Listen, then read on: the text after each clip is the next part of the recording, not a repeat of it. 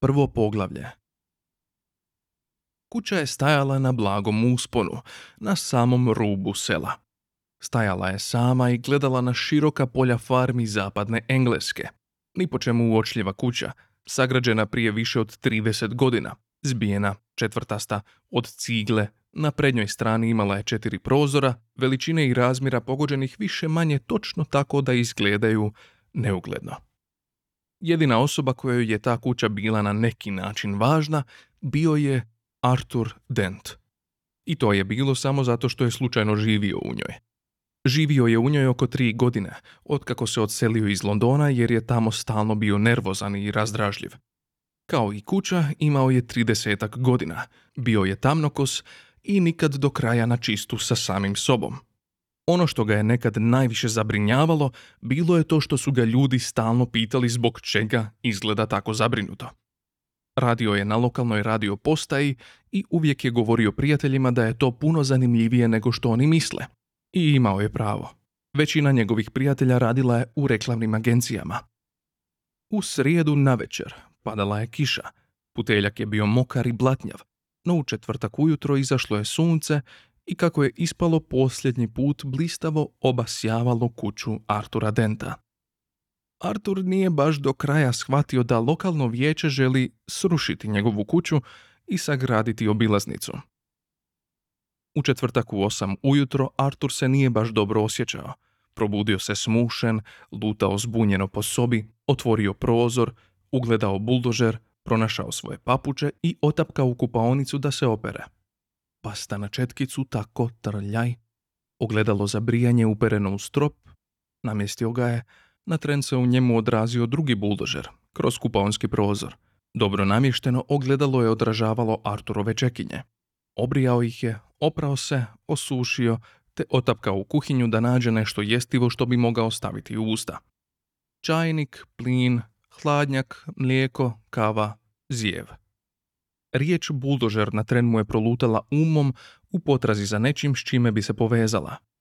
Buldožer pred kuhinskim prozorom bio je prilično velik.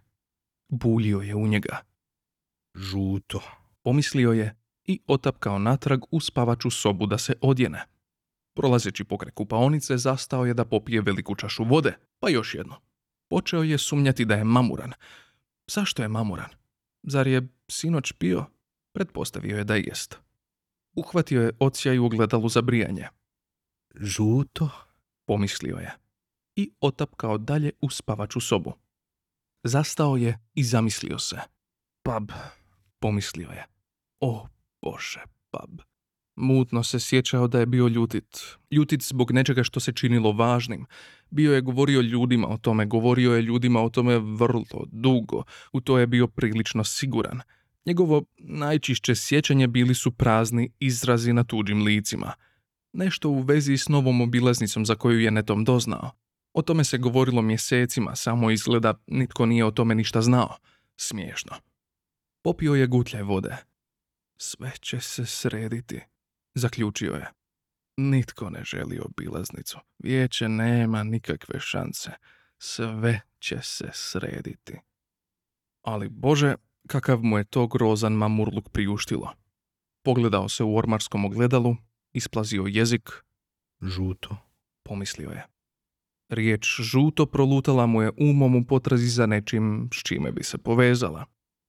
15 sekundi poslije bio je izvan kuće i ležao pred velikim žutim buldožerom koji je napredovao uz vrtni puteljak.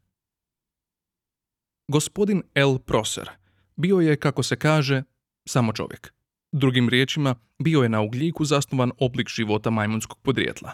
Preciznije govoreći, imao je 40 godina, bio je debeo i mlitav i radio je za lokalno vijeće.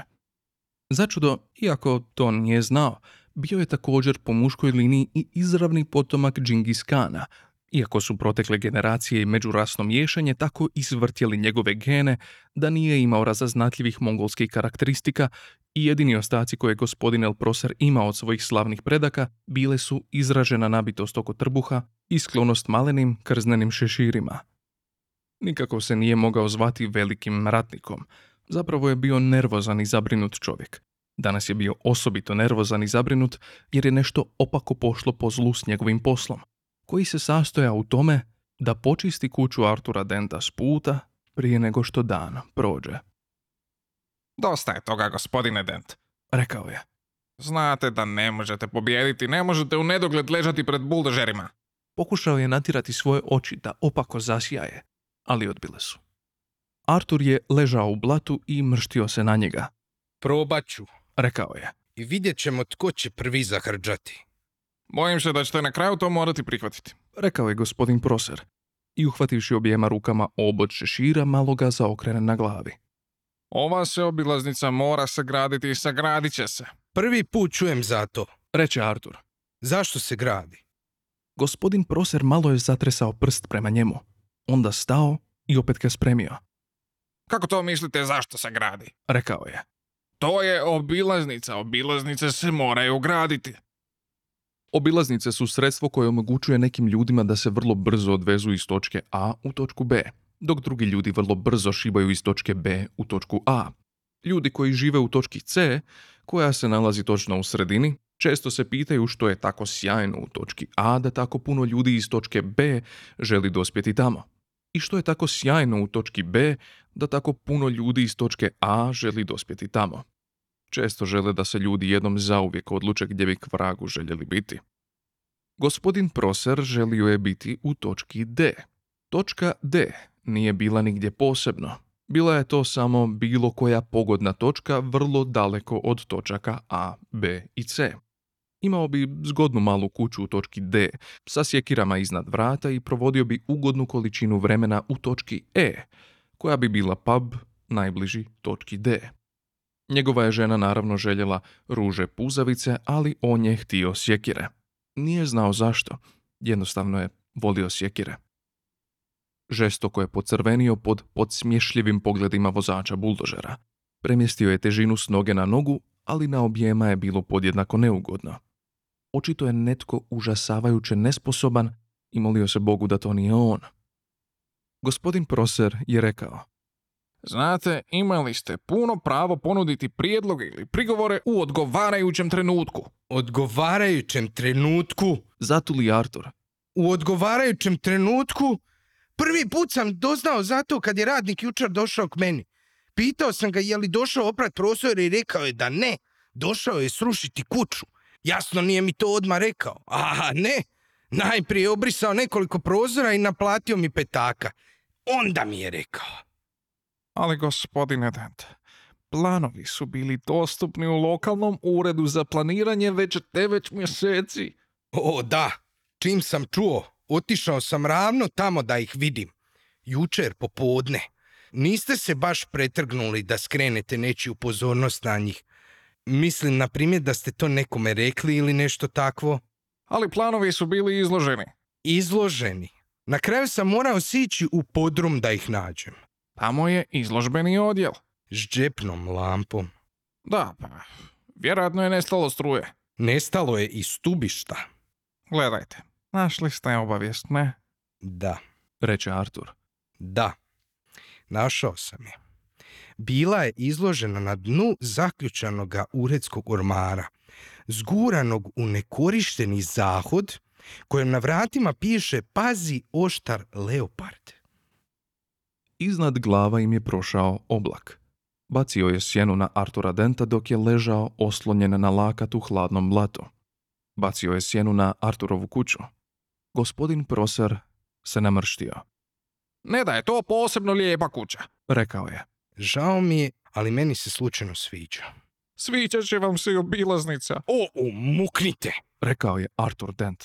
Umuknite i odlazite odavde. I ponesite si svoju prokletu obilaznicu. Nemate šanse i vi to znate.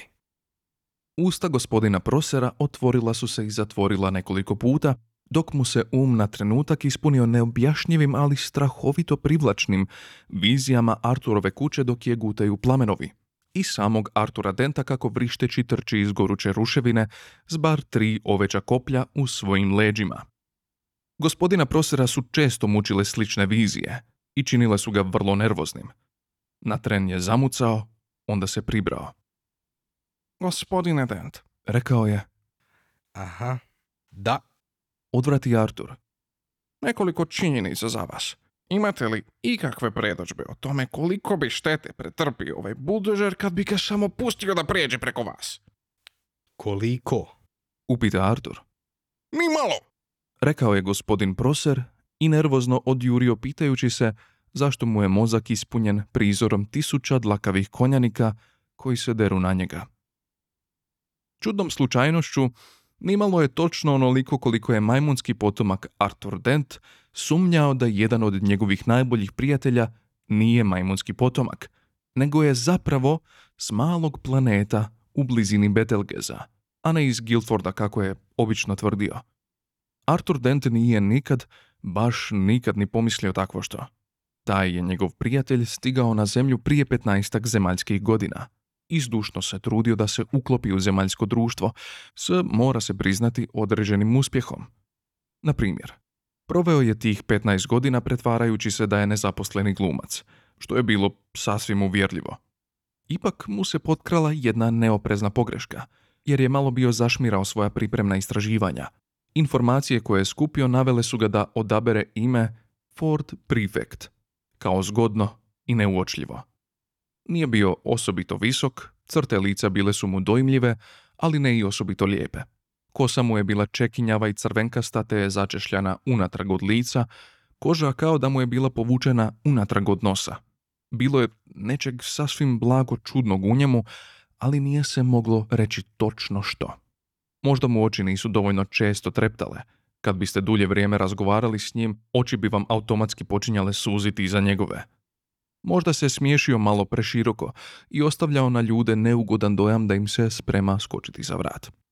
Većini prijatelja koje je stekao na zemlji djelovao je kao ekscentrik, ali neopasne vrste. Neredoviti pijanac s nekim malo čudnim navikama. Na primjer, često bi se ubacio na sveučilišne tulume, opako se napio i izrugivao svakom astrofizičaru kojeg bi pronašao sve dok ga ne bi izbacili. Kad kad bi ga uhvatila čudno odsutna raspoloženja i buljio bi u nebo kao hipnotiziran sve dok ga netko ne bi upitao što radi. Onda bi se na tren trgnuo s osjećajem krivnje, opustio i nasmiješio. No, samo tražim leteće tanjure. Našalio bi se i svi bi se nasmijali i pitali ga kakvu vrstu letećih tanjura traži. Zelene. Odgovorio bi s opakim smješkom, nasmijao se na tren divlje, a onda odjednom zapalio u najbliži bar i platio golemu rundu pića. Takve bi večeri obično loše završavale. Ford bi totalno prolupao od viskija, zavukao bi se u kut s nekom djevojkom i objašnjavao joj nerazgovjetnim rečenicama da zbilja boja letećih tanjura nije zapravo uopće toliko važna. Nakon toga, teturajući napola paraliziran iz noćne ulice, često bi zapitkivao policajce u prolazu znaju li put do Betelgeza. Policajci bi obično rekli nešto kao Ne mislite li da je vrijeme da se vratite kući, gospodine? Pokušavam, dušo, pokušavam. Odgovorio bi Ford neizostavno u takvim prilikama. Zapravo, ono što je stvarno tražio kad bi tako odsutan buljio u noćno nebo, bio je bilo kakav leteći tanjur. Govorio je o zelenima samo zato što je zeleno tradicionalna svemirska odora betelgeških trgovačkih izviđača. Ford Prefect očajnički je želio da uskoro dođe bilo kakav leteći tanjur, jer je 15 godina predugo da budete nasukani ma gdje to bilo. A osobito je dugo na jednom tako izbezumljuće dosadnom mjestu kao što je zemlja. Ford je želio da leteći tanjur uskoro dođe jer je znao kako ih privući da slete i iskamčiti prijevoz na njima. Znao je kako vidjeti čudesa svemira za manje od 30 altarskih dolara dnevno. Zapravo, Ford Prefect bio je lutajući istraživač za onu vrlo važnu knjigu. Vodič kroz galaksiju za autostopere. Ljudska su bića vrlo prilagodljiva. I do ručka se život u okolici Arturove kuće sveo na mirnu rutinu. Arturova prihvaćena uloga bila je da leži namršten blatu, povremeno tražeći da vidi svojeg odvjetnika, svoju majku ili neku dobru knjigu. Prihvaćena uloga gospodina Prosera bila je da povremeno napada Artura nekom novom idejom kao što je govor za opće dobro, govor napredak je nezaustavljiv, govor jednom su i moju kuću srušili znate pa nisam ni trepnuo i različita druga nagovaranja i prijetnje. Prihvaćena uloga vozača buldožera bila je pak da sjede uokolo pijući kavu i eksperimentirajući s uredbama sindikata da vide kako bi mogli okrenuti situaciju u svoju financijsku korist. Zemlja se sporo kretala po svojoj dnevnoj putanji. Sunce je počelo isušivati blato u kojem je Artur ležao. Sjena je opet prešla preko njega. Bog, Arture. Reče Sjena. Artur je podignuo pogled, zaškilio prema suncu i začudio se vidjevši da nad njim stoji Ford Prefect. Forde, Bog, kako si? Dobro. Reče Ford, Slušaj, jesi zauzet?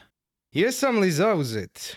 Pa samo imam ove buldožeri tako to pred kojima moram ležati jer će mi inače srušit kuću, ali osim toga pa ne, ne posebno. Zašto? Na Betelgezu ne poznaju sarkazam, pa ga ni Ford Prefect često nije primjećivao kad se ne bi koncentrirao. Rekao je, Dobro. Možemo negdje razgovarati? Molim. reče Artur Dent. Nekoliko sekundi Ford kao da ga je ignorirao i buljio je u nebo kao zec koji pokušava navesti auto da ga pregazi. Onda je naglo čučnuo pokraj Artura.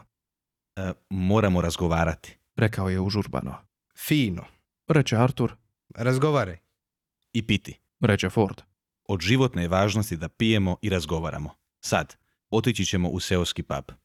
Opet je pogledao u nebo, nervozno, s iščekivanjem. Gle, zar ne možeš razumjeti? Povikao je Artur, pokazao je na prosera. Ovaj mi čovjek hoće srušiti kuću. Ford ga je zbunjeno pogledao. Pa zar to ne može dok tebe nema? Upitao je. Ali ja ga želim zaustaviti u tome. A, Daj, što ti je, Forde? Reče Artur. ništa, ništa mi nije. Slušaj me, moram ti reći najvažniju stvar koju si ikad čuo. Moram ti je reći sad i moram ti je reći u baru kod konja i konjušara. Ali zašto? Jer će ti trebati vrlo oštro piće. Ford se zagleda u Artura. I Artur je s čuđenjem osjetio da mu volja popušta. Nije shvatio da je to zbog jedne stare igre s pićem koju je Ford naučio igrati u hipersvemirskim lukama koje su obsluživale rudarske pojase Madranita u zvijezdanom sustavu BT Oriona. Igra je slična zemaljskoj igri koja se zove indijansko hrvanje. A igra se ovako. Dva natjecatelja sjednu svaki na jednu stranu stola, svatko s po jednom čašom ispred sebe. Između njih se postavi boca rakije Junks, ovjekovječene u onoj staroj orionskoj rudarskoj pjesmi O, ne daj mi više te stare džanksice. Ne, ne daj mi više te stare džanksice. Jer glava će mi odletjeti, jezik će mi lagati, oči će mi oslijepjeti i možda ću odumrijeti. Natoči još jednu te opake džanksice. Svaki od natjecatelja zatim usredotoči svoju volju na bocu i nastoji okrenuti i istočiti rakiju u čašu svojeg protivnika, koji je zatim mora popiti. Boca se zatim ponovno puni, igra se ponovno i ponovno. Kad jednom počnete gubiti, vjerojatno ćete tako i nastaviti, jer jedna od posljedica rakije Junks jest da potiskuje telekinetičke sposobnosti. Čim se popije prethodno dogovorena količina pića, konačni gubitnik mora proći pokoru, koja je obično opsceno biološkog karaktera. Ford Prefect obično je igrao da izgubi. Ford je buljio u Artura, koji je počeo misliti da možda ipak želi otići kod konja i konjušara. Ali moja kuća... Prigovorio je. Ford je pogledao prema gospodinu Proseru i odjednom mu je pala na um opaka misao. On ti hoće srušiti kuću, Reče Ford. Da, hoće sagraditi... a ne može jer ti ležiš ispred buldožera. Da, i... Siguran sam da se možemo nekako nagoditi. Reče Ford. Pardon, Doviknuo je. Gospodin se Proser, koji se baš svađao s predstavnikom vozača buldožera o tome je li Arthur Dent prijetnja mentalnom zdravlju i koliko bi im trebalo platiti ako je tako, osvrnuo. Bio je iznenađen i pomalo uplašen kad je shvatio da Artur ima društvo. Da, molim. Doviknuo je, Je li se gospodin Dent već urazumio? možemo li zasad doviknuo je Ford, pretpostaviti da nije? I? uzdahne gospodin Proser. I možemo li također pretpostaviti Reče Ford, da će on ostati ovdje čitav dan? Pa? Pa će svi vaši ljudi sjediti okolo čitav dan i ništa neće raditi. Moguće, moguće. Pa, ako ste se i onako s tim pomirili, Zapravo, Artur ne mora čitavo vrijeme tu ležati, zar ne? Molim? Zapravo, reče Ford strpljivo. ga ne trebate ovdje. Gospodin Proser se zamislio. Pa, ne. U biti, ne. Rekao je, Nije baš da ga trebamo. Proser je bio zabrinut. Činilo mu se da netko od njih dvojice govori besmislice. Ford je rekao, Pa onda, ako biste samo pošli od pretpostavke da je on zapravo ovdje, nas dvojica bismo mogli skoknuti dolje do puba na pola sata. Kako vam to zvuči? gospodin Proser smatrao je da zvuči savršeno trknuto. Zvuči savršeno razumno. Rekao je umirujućim glasom pitajući se koga zapravo pokušava umiriti. I ako poslije i vi budete htjeli skočiti na neko piće, Rekao je Ford, mi ćemo zauzvrat pokriti vas. Hvala vam puno. odvratio je gospodin Proser koji se više uopće nije snalazio. Hvala vam puno, da. To je vrlo ljubazno. Namrštio se, onda se nasmiješio, onda je pokušao izvesti oboje odjednom, nije uspio. Uhvatio je objema rukama obod šešira i nesigurno ga zavrtio po glavi. Mogao je samo poći od pretpostavke da je pobjedio. Dakle, Nastavi Ford Prefect. ako biste bili tako ljubazni da dođete ovamo i legnete... Molim? Reče gospodin Proser. Aha, oprostite, Odvrati Ford, možda nisam bio dovoljno jasan. Netko mora ležati pred buldožerima, zar ne? Ili ih ništa neće spriječiti da se odvezu u kuću gospodina Denta, zar ne? M- molim? reče gospodin Proser ponovno. Vrlo je jednostavno. Reče Ford. Moj klijent, gospodin Dent, kaže da će prestati ležati tu u blatu isključivo pod uvjetom da vi dođete i preuzmete ležanje na sebe. O čemu ti to govoriš? Upitao je Artur, ali Ford ga je gurnuo cipelom da ga ušutka. Vi hoćete Rekao je gospodin Proser, razjašnjavajući si novu ideju. da dođem ležati tamo. Da, Ispred buldožera. da, Umjesto gospodina Denta. da, U blatu. u, kako ste ga vi nazvali, blatu. Čim je gospodin Proser shvatio da je zapravo ipak izgubio, kao da mu se neki teret odignuo s ramena. To je bilo sličnije svijetu kakav je poznavao. Uzdahnuo je. Zauzvrat, vi ćete odvesti gospodina Denta sa sobom dolje u pub. Tako je, Reče Ford, točno tako. gospodin Proser napravio je nekoliko nervoznih koraka i zastao. Obećavate? Obećajem. Reče Ford. Okrenuo se Arturu. Dođi, Rekao mu je. digni se i pusti čovjeka da legne. Artur je ustao osjećajući se kao u snu. Ford je pozvao prosera koji je tužno, nespretno sjeo u blato. Osjećao je da mu je cijeli život nekakav san, a kad kad se pitao i čiji je to san, te sviđali mu se. Blato se ovilo oko njegove stražnjice i ruku i ulilo mu se u cipele. Ford ga je oštro pogledao. I nema prevarantskog rušenja kuće gospodina Denta dok njega nema, dobro? Rekao je. Sama pomisao. Zarežao je gospodin Proser. Nije čak ni počela razmatrati Nastavio je smještajući se ponovno. najudaljeniju mogućnost da mi padne na pamet. Vidio je da mu se približava predstavnik sindikata vozača buldožera, pa si je pustio glavu da padne i sklopio oči. Pokušavao je prikupiti argumente zato da sad on nije postao prijetnja mentalnom zdravlju. Nije u to bio nimalo uvjeren. Um kao da mu je bio pun buke, konja, dima i smrada krvi. To mu se uvijek događalo kad bi se osjećao bijedno i iskorišteno, a nikad si to nije bio u stanju objasniti. U visokoj dimenziji o kojoj ništa ne znamo, moćni se kan nadima od bijesa, ali gospodin Proser je samo malo zadrhtao i zacvilio. Počeo je osjećati lagano peckanje vode pod kapcima. Birokratska brljanja, ljutiti ljudi koji leže u blatu, neshvatljivi stranci koji dijele neobjašnjiva poniženja i nepoznata vojska konjenika koja mu se smije u glavi. Kakav dan. Kakav dan. Ford Prefect znao je da pitanje rušenja ili nerušenja Arturove kuće ne vrijedi ni par psećih bubrega.